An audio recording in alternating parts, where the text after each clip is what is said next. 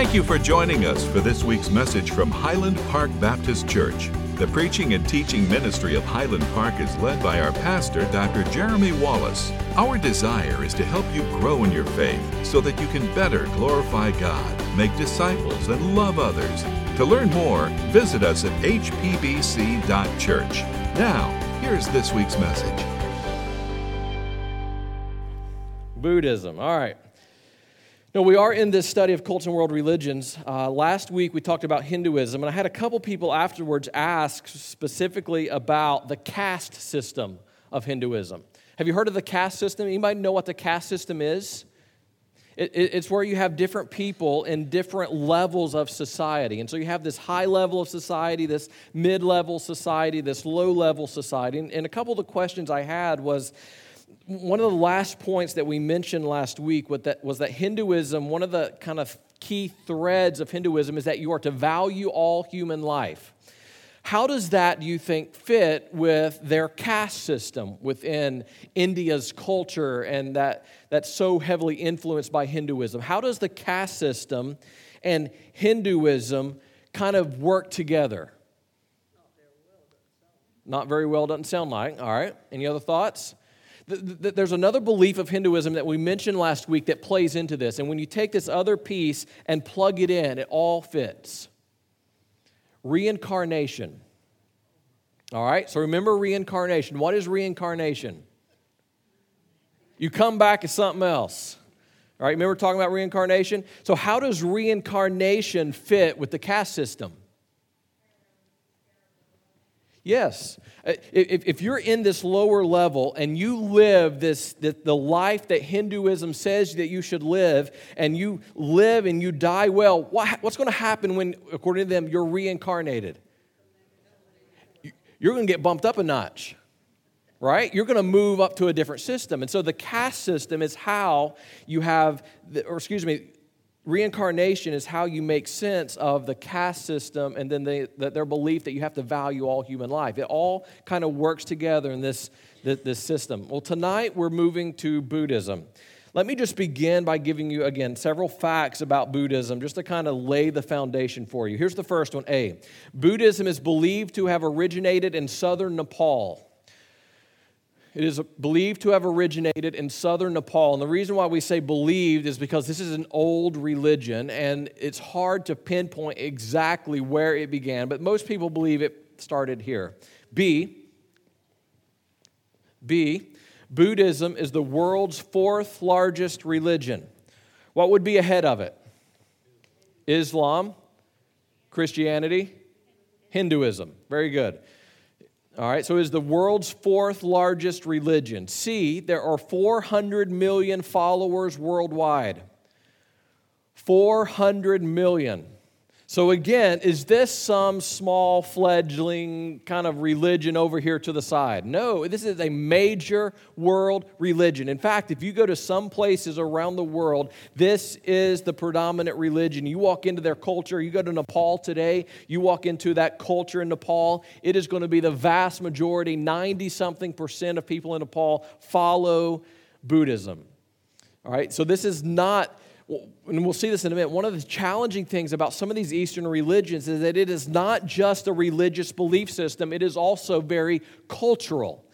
So when you're again, when you're walking into these areas, you're not only confronting the religion, you're, you're confronting the culture. So, like last week, when we're talking about Hinduism, when you walk into India, you're not just confronting the religion of Hinduism, you're also confronting the, the culture of the caste system that is driven by the Hinduistic belief system. It's all tied together. So, it makes it very challenging when it comes to missions and evangelism. Number D, letter D. There are about 500,000 followers in the U.S.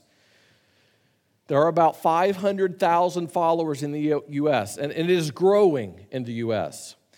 So, even in the United States, I know sometimes in the Southeast, we are not confronted quite as frequently with people who hold to, to some of these other major world religions, but there are pockets in the US where Hinduism is flourishing.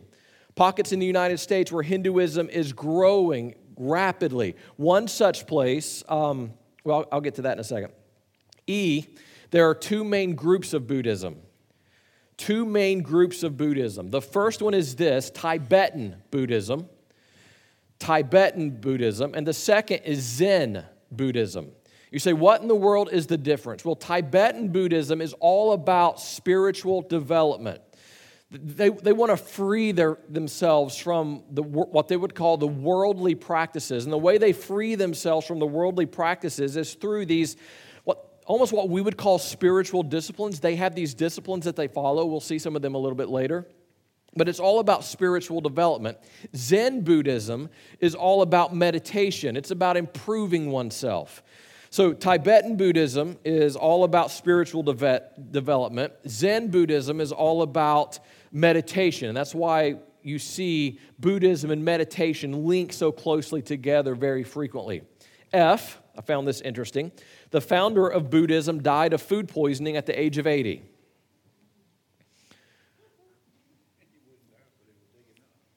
The founder of Buddhism died of food poisoning at the age of 80. So, what does that what does that immediately tell you about Buddhism? Okay, it's not like Christianity. Why? What is different about their founder's dead? What about the founder of Christianity, Christ? Is he dead? Did he die of food poisoning accidentally, unexpectedly? No, it was a very planned purposeful, intentional, sacrificial death. So when you're looking at the founder of Buddhism, when I was reading and I was like, the founder of Buddhism died of food poisoning at the age of 80, I'm like, who did that help? When you compare that to Christ, who is a substitute so that whoever calls upon the name of the Lord can be saved, there is a they're, they're, polar opposites. They're completely different. One died unknowingly, unplanned, accidentally of food poisoning, something out of his control. The other one laid down his life a ransom for many, willingly, knowingly, intentionally. Big difference, right? I mean, one of the things when you talk to someone who follows Buddhism is, well, what happened to your founder? Oh, well, food poisoning got him. Well, let me tell you about ours. Let me tell you about Christ. All right? G, the term Buddha refers to an enlightened one. An enlightened one. And the way that you become enlightened, according to Tibetan Buddhism is through spiritual development. And the way you become enlightened, according to a Zen Buddhist, is through meditation. So, a lot of the core principles under the umbrella of Buddhism remain consistent, but how you achieve some of these things varies depending upon the specific group you're talking to. H, the U.S. hub for Buddhism is in Boulder, Colorado. The U.S. hub for Buddhism in the United States is in Boulder, Colorado. What do y'all know about Colorado?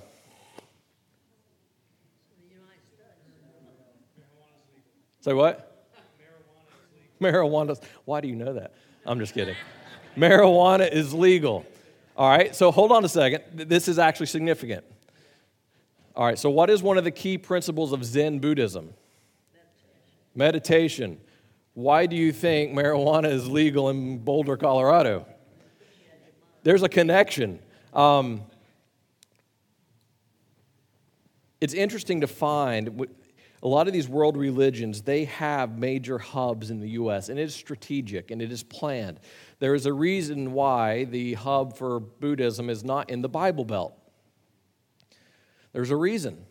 Um, there's a reason why some of these world religions their hub in the us is west or northeast. There's a reason all right? Um, i Buddhism is a combination of religion, philosophy, and cultural practice. One of the interesting things about Buddhism is, like in every denomination, there is a liberal group and there is a conservative group. And within Buddhism, remember how we talked about they all have different denominations? Under the umbrella of Buddhism, there are over 200 specific groups that claim Buddhism. So earlier, when I said there's Tibetan Buddhism and Zen Buddhism, each of one of them breaks down, and there's dozens of different little denominations and sects and, and groups within. Now, they all claim to be Buddhists and they all claim to follow Buddhism and the beliefs of Buddhism and the practices of Buddhism. But when we're talking about the overall, or excuse me, when we're talking about the specific beliefs, there's going to be some variation. Right? Is there variation among Bible believing Christians about some doctrines, some beliefs, some practices. Absolutely. Well, it's no different in Buddhism. So if I go up to Jason and he's a Buddhist, and then I go up to Rebecca and she's a Buddhist, and then I go to Mark and he's a Buddhist, it's possible for all three of them to claim Buddhism, but then hold to, to, to different twists on Buddhism, to different specific beliefs on Buddhism. And so when we're talking about this, just understand that the things that we're talking about can be interpreted differently by different Buddhists. And so if you're trying to evangelize to someone who holds the Buddhism, you have to figure out, first of all, what exactly do you believe? What exactly do you hold to? All right, Jay. Some believe that Buddhism started as a result of the dissatisfaction with the caste system of Hinduism. In fact, this is the majority of the belief that, that Hindu, excuse me, that Buddhism began as a reformation movement within Hinduism. So there's a group within Hinduism who is setting back, and they kind of saw this, this inconsistency where they were saying, we're supposed to value all human life, but there's some people who live their entire life on this low end of the caste system. They really have no hope. I know we talk about reincarnation, and maybe they'll get there. This doesn't seem right. This doesn't seem consistent. It doesn't seem like it's, the, like it's working. And so they started this movement movement within Hinduism to reform Hinduism, to, to try to eradicate India of the caste system. Well, when that didn't work, because it was religious and a cultural challenges, when that didn't work, they went off and started Buddhism as a separate religion, a separate belief system, and they adapted it specifically. And some of the things of Buddhism directly oppose some of the beliefs of Hinduism. Interesting how a lot of it's tied together, right? We trace it all the way back. You have Hinduism and or Buddhism starting as a result of dissatisfaction with Hinduism. Um, and we're going to see that more through some, especially when we get to some of the Western religions. We're going to see why, how several of them started with, you know what, I don't like this belief system. I'm going to start something else. Or why can't we do this? Which, which is interesting for something we talked about last week. What happens when there is no final authority? So, for a Buddhist, remember last week, what was their final authority? They really didn't have much, did they? What is our final authority? The Bible. It is Scripture. So, when we're trying to determine what we believe and what we do, we have a place to go. Does a Buddhist have a place to go? Well, maybe, maybe not, depending on who you're talking to. Does, does a Hindu have a place to go? Maybe, maybe not. And we're going to see this actually in the next section. How does Buddhism add or take away from the Bible? So remember the three things all cults have in common they add or take away from the Bible, they multiply the requirements for salvation, or they take away from the fact that Jesus was God. So, how, do, how does Buddhism do that? Or how do they take away from the Bible? Here's the first one. The Bible is not a consideration for them. Much like in Hinduism, if you go up to if you go to southern Nepal and you're talking to a Buddhist and you give them a copy of the Bible, they're going to look at it and they're going to be like, "What's this?" They don't know about it, they don't value it, it's not on their radar. Um, which is different again from a lot of the Western religions, Mormonism, Jehovah's Witness, a lot of these others. The, they're very familiar with the Bible. In fact, a lot of their beliefs mirror the beliefs of the Bible. Now, there, there's key differences, but they're familiar with it. So, for a Buddhist, the Bible is not a consideration for them. However, B, they have many scriptures. How do you think they define scriptures? Why sayings, teachings. That, both of those work together. They're primary, they have one major thing that they call scriptures. And when it's, trans, I couldn't say it in the whatever language it was, but when it's translated, it translates to, to in English to th- three baskets. That's the translation, three baskets. And what the idea is, they have three different um, groups of, of writings that they put together that make up their scriptures. The first is their laws and rules and it's sitting on your screen or your handout. The first basket is their laws and rules. The second is the sermons and teachings of Buddha. And the third is the philosophy or the interpretation of Buddha's teachings. So you have all three of these together. You have the laws and rules, you have the teachings and the sermons of Buddha, and then you have the interpretation of the teachings and sermons of Buddha. All that together makes up what they would consider to be their main teachings. All right, now let's build on that. See, Buddhism is based on the teachings of Siddhartha Gautama. I don't know if I'm saying that right. Anybody know? Anybody got a better pronunciation than that? I didn't think so. Nobody wants to try, right? Jason, you got anything different? Sounds good? That's good. Now, here's the challenge the scriptures that they claim to have were written 400 years after the death of this dude. Why is that a challenge? There's no contemporary writings. All right.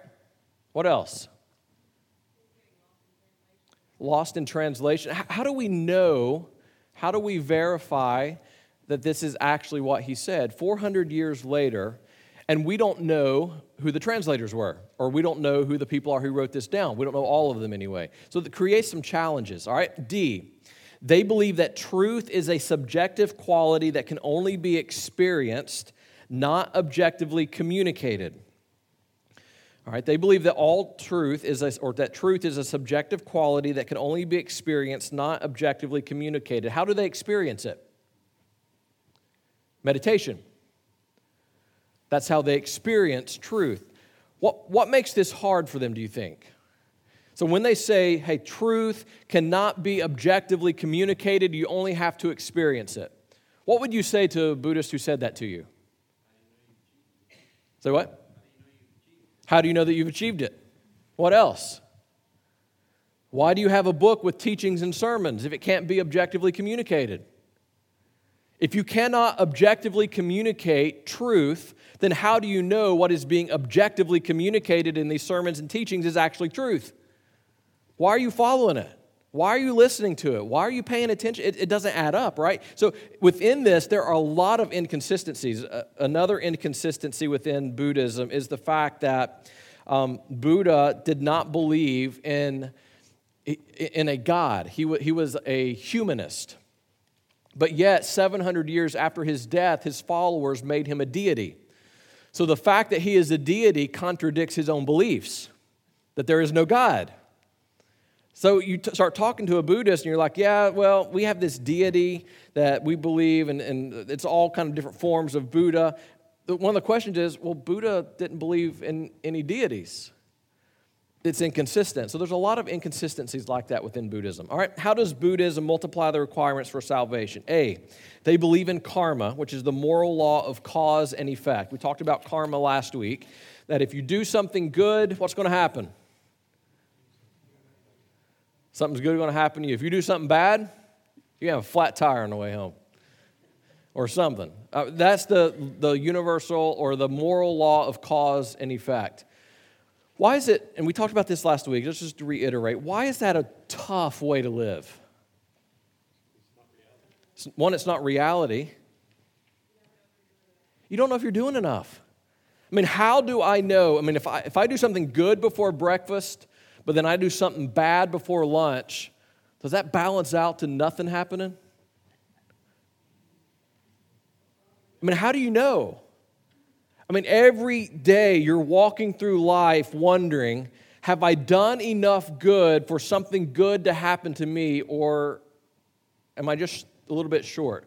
So you're constantly striving to do more and more and more which leads to very dedicated, committed followers. You, you look at followers of Buddhism, the committed followers of Buddhism, they are committed. I mean, they alter their entire lives to reflect their beliefs. And again, we've talked about this last week with Buddhism and Hinduism both. Their belief system is so ingrained into who they are that when you look at them, you see that they live differently and when you look at it and you trace it all back, it is directly tied to their belief system, to their religion that they are following. May that be said of us. May we live in a way that when people look at our lives, it can be traced all the way back to our belief in Christ and our belief in Scripture and our obedience to God's Word. May we live in such a way when people look at you that it is clear you live differently because of what you believe. And if you do not live differently, if what you believe does not cause you to live differently, I hate to break it to you, but you really do not believe it. I mean, that's the whole message of the book of James. Faith changes you. True saving faith manifests itself in your life. And if there is a life that never manifests the result of saving faith, the, re- the reality is there was no saving faith. I mean, Adam addressed this a little bit this morning. It is so easy to be religious, but being religious will not get anyone into heaven. Ever. It never has, it never will. The only thing that gets people into heaven is a relationship with Jesus Christ. And as we're going through these cults and world religions, we have to constantly be reminded this is, this is the key. The, what, what people need is a relationship with Christ. They need the gospel, all right? B, the goal is to achieve nirvana, which is the state of enlightenment. The goal is to achieve nirvana, which is a state of enlightenment, and that's why, again, meditation is so important to them. C, there is no such thing as sin. Because when you believe in karma, it's just all going to balance out in the end. If you do bad, something's bad is going to happen to you and it's a wash. You do something good, something's good is going to happen to you and it's a wash. There's no sin. There's no sin nature. There's therefore, well, when there is no sin, what also is there not? Salvation. Why? You don't need it. So you talk to them, they don't need salvation. Why? They're not guilty of anything. I mean, yeah, they may do something wrong, but the, the moral law, the universal moral law of karma, is going to equal it all out and it's all going to be okay, but they don't need salvation. There's not a heart problem, there's just a behavior problem. D, Buddhism believe, eh, believe in dukkha, which is the idea that all existence has no permanence. I know that's kind of a weird thing. What do you think they mean by that? No eternal life. No eternal life. What else? Any other thoughts?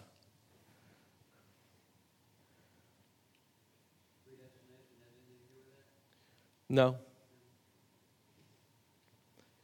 In a well, in a way, it's the idea that you live your life, and then at the end of the life, there is nothing else. So, in a way, yes, they, they, would view it as okay, we have this life, and it is, and it what it is, it will be, and I try to do as good as I can, but in the end, um, my goal is just to become one with, become enlightened, which is just this knowledge of God, this experience of, of their idea of it's not necessarily a deity, but it's the idea that they, they, they want to become one with knowledge. It's, just, it's this very mystical. One of the things you find with Eastern religions is very mystical. So when you come over and you start studying some of the Western religions, such as Christian science and Scientology, they borrow some of those mystical teachings of the Eastern religions as some of the kind of core beliefs within some of their teachings. Um, e, they believe in five ways to gain merit for the next life. So the next life is not the same thing as reincarnation. It's more of this enlightened state. All right, so it's not, it's not eternal life, and it's not necessarily reincarnation. It's this enlightened state. And the more you do these things, the more enlightened you will be in whatever's next. It's a good question. They would say nothing specific. Like in Hinduism, reincarnation, you could come back as what? A rat, I heard. A rat, a frog, whatever, a cow. You could come back to something. They don't go as far into the reincarnation to believe that. They believe that there is an existence that follows this life, but it is a mystical existence. I mean, that's a good question. Remember how there's inconsistencies? That's one of the challenges. So here's the five things they say you got to do one, support monasteries. What's a monastery?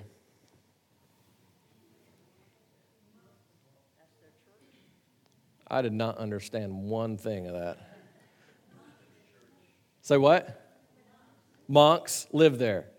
Yep, monks live there. Why? I heard something else. It's where they go to study, pray, meditate. All right, so support monasteries. Two, make pilgrimages to shrines. Make pilgrimages to shrines. Three, give food to monks and nuns, because not all monks and nuns spend 100% of their time in monasteries. Number four, do good deeds. The number five, build a memorial to Buddha. There is a series of videos um, on missions called Dispatches to the Front. Um, and I think they were produced by an organization called Frontline Missions. And I, I have them and we've watched them.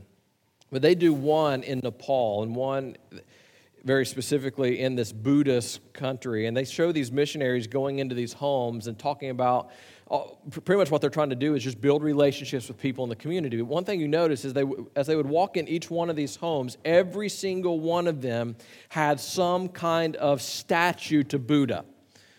Every single one of them. And not just one, they would usually have one front and center in the house, kind of like what we would do above a, on a mantle above a fireplace. That, that's kind of where they would put one. But then at the exact same time, you go into every single room, and somewhere in that room, there is a memorial to Buddha. And usually um, there's uh, a kind of smoke coming out of it. And this is constant, this constant idea that we have to have a memorial to Buddha everywhere we go. If you were to go in and they, they walked around the streets and they would go into shops, and every shop they went into, every room within that shop, there would be a memorial to Buddha established somewhere. In fact, you'd go into some of the some of the Buddhist temples where they would actually go to worship, and there are these huge huge memorials established to Buddha, and people would go to, and really the large ones are what constitute the shrines, and they would have these huge, I mean, uh, when I say huge, I mean it's like 10 feet by 10 feet statue of Buddha, and all these flowers and everything around, and incense burning, and they're trying to create this atmosphere. But everywhere you go, there's a memorial to Buddha. I was living in Northeast Ohio, and the senior pastor of the church where I was on staff lived across the street from someone who held to Buddhism. And they got, he was helping him do some work one day. And in Northeast Ohio, he went into this house to help him do some work. And right there, underneath the TV, what do you think he saw? A memorial to Buddha.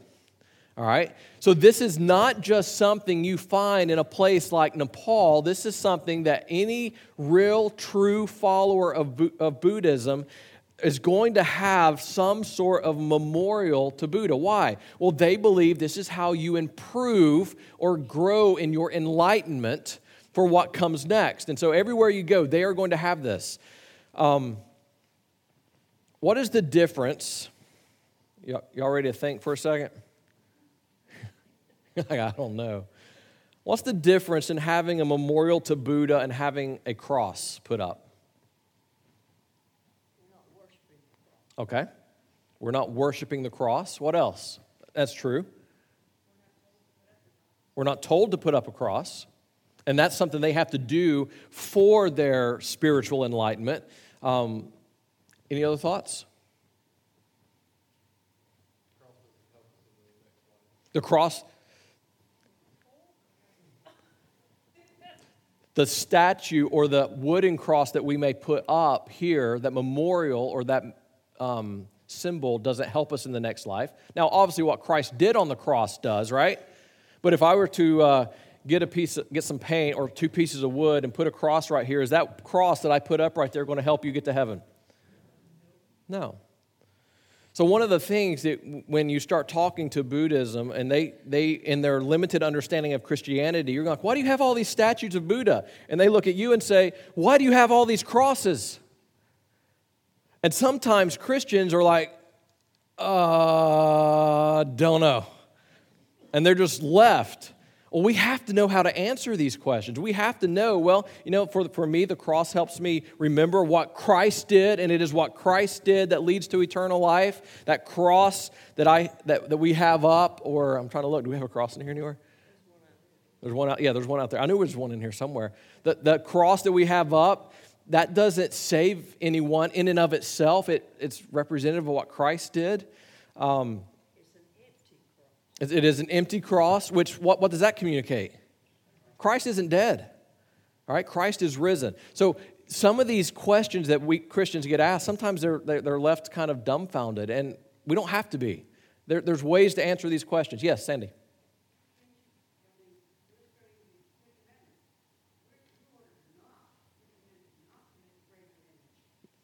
Mm-hmm.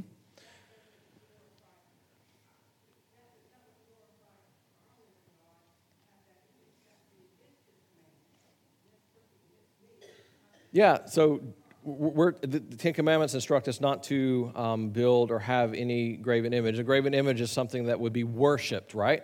We don't worship. We don't worship any con- any construction of a cross or any picture of a cross. What that does, what that cross does, is it should lead us directly to what Christ has done for us. And that is the focus for us. It's on what Christ has done. All right? How does Buddhism take away from the fact that Jesus was God? Here's what they say about Jesus A, Jesus was an enlightened teacher. Is that true?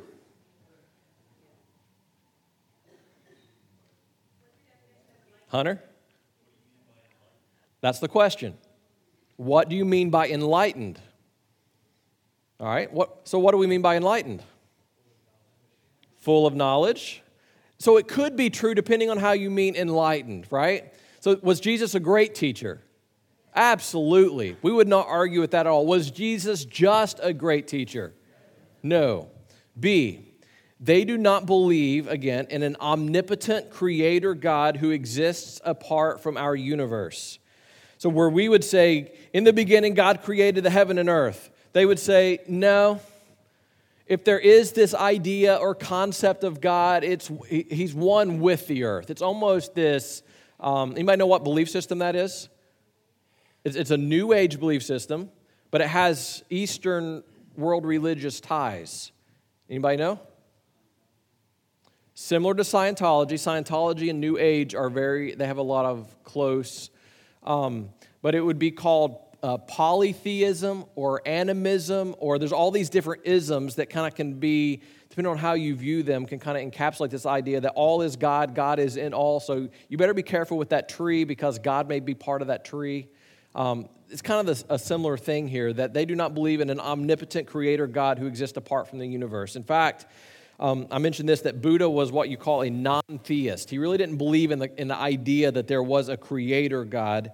It wasn't until after he was dead and gone that his followers began viewing him as a deity, and the goal was kind of to become one, this enlightened state. Jason? Do you know what they believe about creation, the beginning of creation? It, no, it's, they have a, a purely hum, humanist, naturalistic perspective on the origin of the earth. Um, it just it, it, it, happened. But they do not believe that there was a creator that, that cre- yeah, it, there, there, there, was no divine design. Um, it was a, it's a very naturalistic um, perspective on that. Um, yeah. Is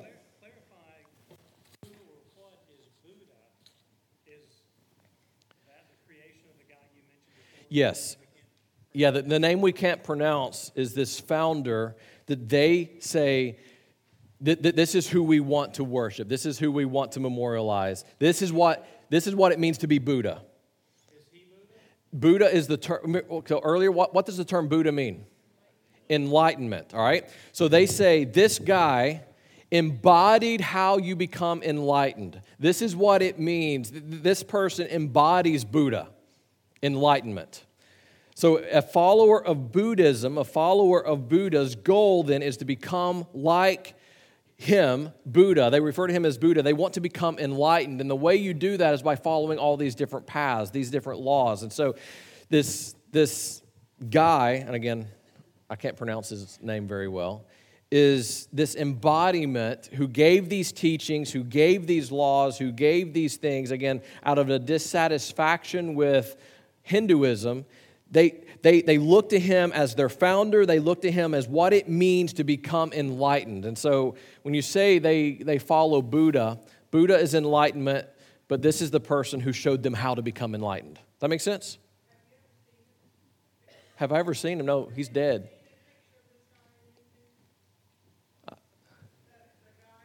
I'm sure you could Google it. I mean, I, I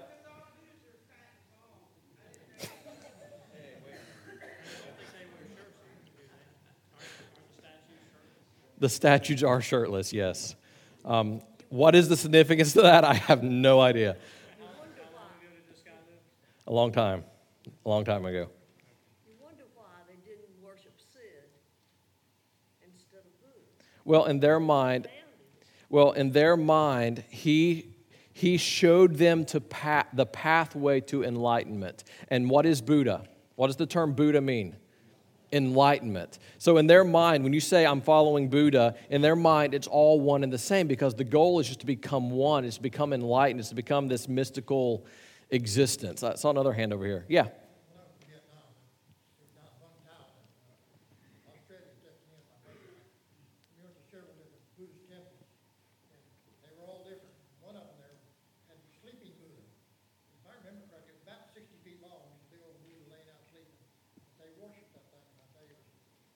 amazing when you see that. Of course, you have to be careful when you go into their temple. You you can't desecrate it or you'll be in deep trouble. Because again the culture it's not just religion it's a culture. And so even the, the many times the police force is built around enforcing these these principles of, of buddhism. I mean, it, it's a confusing religion um, one because we're not overly familiar with it. We see certain things depicted in movies um, but it can be challenging. Um, other buddhist uh, yeah other buddhism beliefs and practices. Here's several things. Any of you ever heard of the dalai lama what do y'all know about the Dalai Lama? Very what? You said the right word. Enlightened. That's how they want you to think of him as very enlightened. Why is that important to them? Because that's the goal is enlightenment. So where we would some people would say, well, Dalai Lama is very wise. They'll be like, no, he's not wise, he's enlightened. All right? But the Dalai Lama and other monks shave their heads to signify the rejection of materialism. The rejection of materialism. So that's why, if you go back up a little bit in our outline, you see that one of the ways that you gain this merit for what they would consider to be the next life or this enlightened life is to give food to monks and nuns. Um, because the monks and nuns, they don't have anything. They, they've rejected all material possessions. They don't want to have any material possessions. And I'll explain why here in just a second. B, Buddhism's fundamental principle can be summed up in the phrase, all is suffering. Here's what they say, and I was reading actually a little bit more about this this afternoon. Here's what they say they say all is suffering, and you can see this in the sickness and decay and decline and the moral depravity in the world. All is suffering. But they would say that all of this suffering comes or it's caused by the desire for pleasure. So, the way that you gain freedom from this life of suffering is by eliminating the cravings for this pleasure. Do you see how it's all tied together? So you have all of this suffering in the world. All is suffering. All of this suffering is, is created by the desire for pleasure. So the way that you gain freedom from the suffering is by eliminating the craving for pleasure. So why do they have monasteries? Do you think there's any monasteries in southern Nepal that have TVs on the wall? No. What do they do in monasteries? Pray, meditate, read. There's monasteries where there is absolutely no talking whatsoever, ever. I mean, you, you, you, you'll walk into these monasteries and there'll be 40, 50, 60 monks there in complete silence all the time. No talking. How many of y'all could survive in that very long? Ray, you got no hope. All right, we, we would, it's completely different. But part of the construction and the idea of these monasteries is that it removes these monks, these, these individuals who are committed to following this strict lifestyle of crushing these cravings that are these cravings for pleasure that leads to suffering. The way you gain freedom from that is removing yourself from any of the those temptations and those cravings and those things in life that fuel those cravings. Now, what is the problem with that mentality? Okay, what, what do you say? Okay, so here's, here's their prob- here's the, the problem with what they are doing. In their mind, the problem is external. All right? So, the way that you gain freedom from the temptation and cravings for pleasure in this world is you remove yourself from those temptations. Now, there's some merit to that, but what they would say is if you remove yourself from the world, you will no longer be tempted by the world. How does that contrast with what the Bible teaches? Sin is inward. You go all the way back to some of the early church fathers of Christianity. Um, Augustine is the one who wrote this. And in his book, The Confessions, uh, St. Augustine was writing, and he wrote about this, this time in his life where he was just overcome by temptation and overcome by uh, the desire for pleasure and greed and materialism. And he said, So I gave up everything and I went out into the desert and I lived in a cave. But he keeps writing, and you know what he says? What I learned is that the problem was not everything surrounding me, the problem was with my heart within me. He said, So even though I removed myself from the craving or from the temptations of the world, so I thought, I realized that the greed that I experienced when I was living in the midst of it all, the greed was still there because the greed was not external, the greed was what? Internal. It was internal. The desire for pleasure is not just an external desire. Where does it originate? Our wicked nature, our sin nature, our hearts. So here's a fundamental difference between Buddhism and Christianity. Buddhism says the problem is out here. Everything around us is, is falling apart, and so withdraw from that, get away from all that. The Bible is very clear that the problem is not just out there, the problem is in here.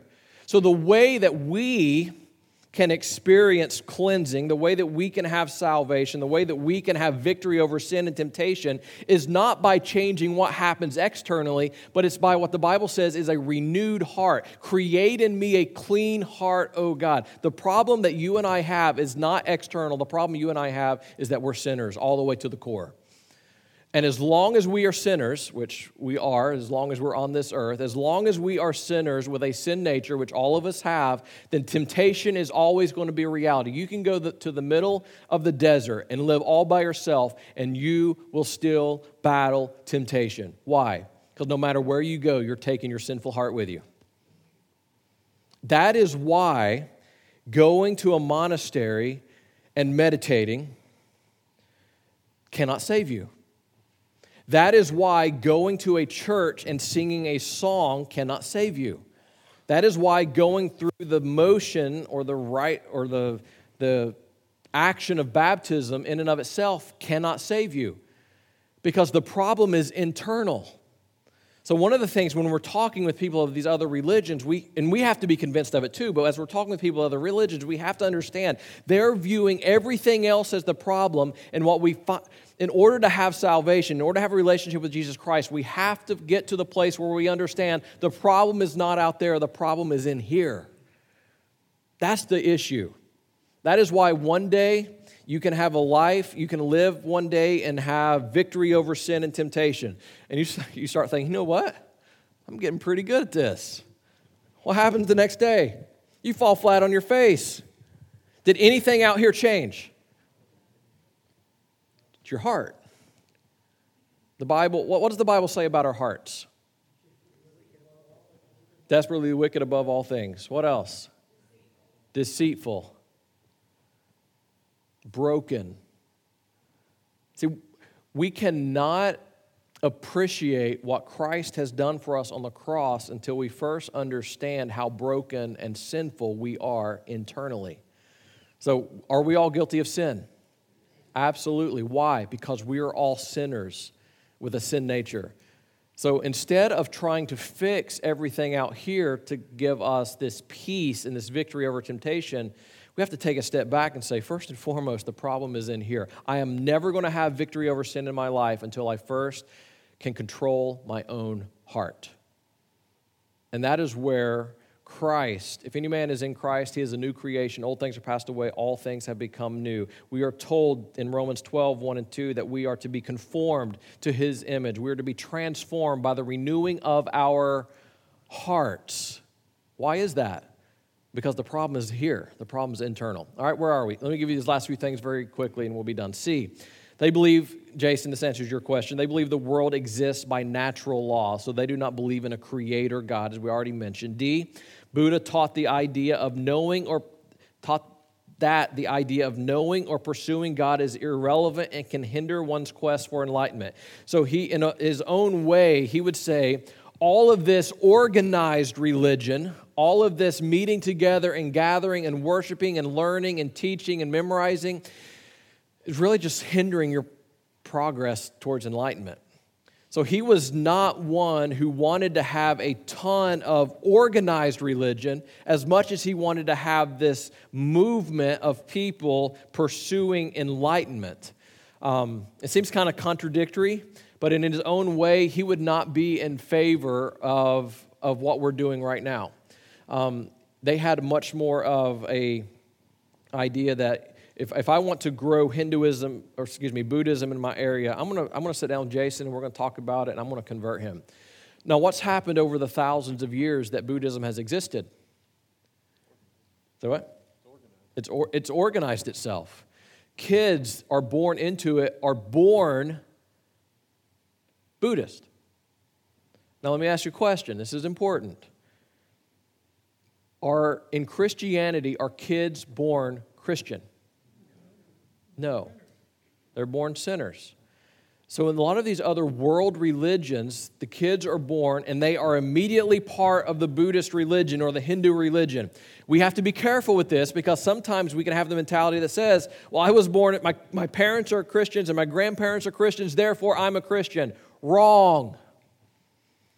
You do not get into heaven by holding on to your parents' beliefs or your grandparents' beliefs.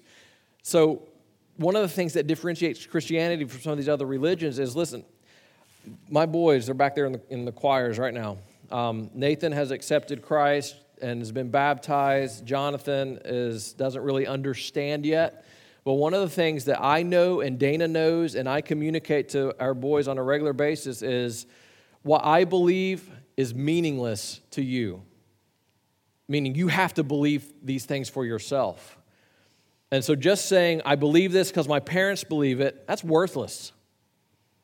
And you all believing something just because your parents or grandparents believed it, their beliefs don't save you. So, parents, grandparents, what we have to be careful to do is we say, This is what I believe, this is what I believe the Bible teaches, and we disciple and we teach and we train, but we understand that if they do not believe it and embrace it and commit to it for themselves, my beliefs will not get them to heaven. And I do not want to do anything that teaches them that in a way that they may think that. That makes sense? That was kind of a rabbit trail, but. Um, where are we? D, E. Buddhism has five precepts. Let me give you these quickly. One, do not harm or kill any living thing. Two, do not steal or take anything that is not given to you. Three, do not indulge in immorality. Some of these almost kind of trans- sound like Ten Commandments, don't they? Number four, do not lie or speak in any unkind way to anyone. So let me go back. Number one, do not harm or kill any living thing. Number two, do not steal or take anything that is not given to you. Number three, do not indulge in immorality. Number four, do not lie or speak in any in an unkind way to anyone. And number number five, do not drink al- alcohol or take drugs. Now, this is changing in the Western world somewhat. Uh, it's actually changing in the Eastern world because, in their mind now, what is happening is some drugs are a way to pursue enlightenment. And so, um, don't view that as a contradiction, view that as a progression in what they believe. Yeah. How do they morality? Um, anybody know? How would a Buddhist define morality? To what? They're what? Three baskets. All right. So you'd have to go through really and read all of their teachings, um, but it wouldn't differ too far from what we would say morality is. Um, there, there are some differences, but I don't think, I mean, if you view the person who is a committed Buddhist, they're going to appear to live this moral, clean life. I don't know. Crime rate in Buddhist countries, anybody know? The crime rate in Buddhist countries?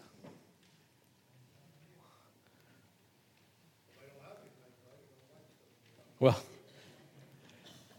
the monks don't have anything.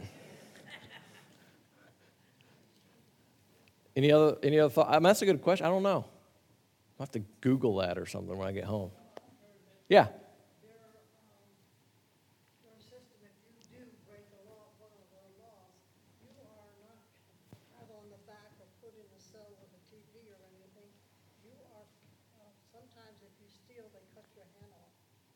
Okay. and things like that, so their punishment is severe. Punishment is severe. Okay. That would, um, she said that she, she thinks and may have read that in some of these places that if you steal something, they cut your hand off.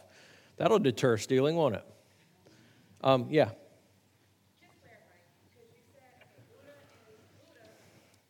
Yep.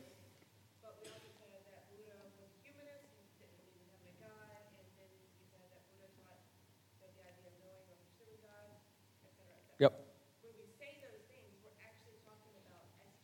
Yes, S, that's a, let's use the initials, SG. Yeah, that's a great way of doing it. Because again, in their mind, Buddha is who, that, who all their memorials are built to.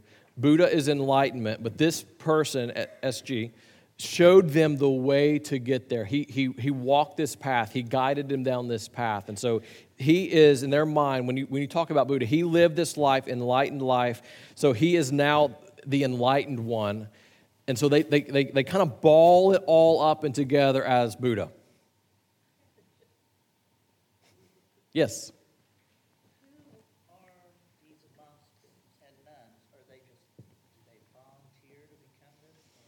These are the people who are the most committed to becoming enlightened. So if you are serious about becoming enlightened, you're going to become a monk because you want to you want to give rid of everything. You want to pursue this life. You want to go to one of these monasteries and learn and grow. And whether it's Zen Buddhism or Tibetan Buddhism, you want to go and you want to learn how you can become more enlightened. Some people are not willing to go quite that far, and not everyone can. Um, but the ones who are the most committed, willing to sacrifice everything, say no to materialism, shave their heads as a symbol of that, then they go and they live this life of complete rejection of anything material so that they can pursue this, this enlightened state. I don't know. I, I've never. So that's a Catholic monastery, it sounds like. There are, this is getting into a whole nother thing. Um, depends on how you define Christian. How's that, how's that answer? There are Catholic monasteries and Catholic monks and Catholic priests. And, again, even under the umbrella of Catholicism, you have Greek Orthodoxy Catholicism, you have Roman Catholicism. So even under Catholicism, there's all these different angles. So, technical answer is yes, but we'd probably have to spend a little bit more time on that. That's not, not a very good answer, was it? All right, on that note, let's pray before I get asked anything else. Our Heavenly Father, we thank you for the opportunity to study. And God, even though some of these some of these belief systems and religions to us from our Western mindset, it doesn't make a lot of sense. Um, God, we still understand that the hope of even people in the East who hold to some of these mystical Eastern religions is the same. Whether someone holds, believes in Mormonism or they believe in Buddhism, they need Christ. And, whether someone is a Jehovah's Witness or they are holding to Hinduism or Islam, the gospel is still their only hope. And so, even though, God, I, I know even this evening, there, there seems to be a lot of specific beliefs and things that we just, it's hard for us to connect with and understand. God, the one thing I think we can be unified on and we can understand is that people need you. And so I pray that through this study we would grow in our understanding of that truth. Um, that even in this missions month, we would become more committed to the concept of missions and communicating Christ and sending people to tell others about Christ. Uh, God, and it ultimately flows down to this belief that all of these other world religions and all of these other belief systems are not going to provide salvation. It's not going to provide eternal life. It's not going to provide hope. And every one of these people, all the 400 million um, that we've discussed this evening, apart from Christ, have no hope. And so I pray that because of that reality, we would become more committed to the mission you have given us. We love you this evening. We thank you for our time together. It's in Jesus' name we pray. Amen. Thank you for listening to this week's message. If you have any questions or want to know more about having a closer relationship with Jesus Christ, please contact us online at hpbc.church. Please join us again next week as together we seek to know Christ and make him known.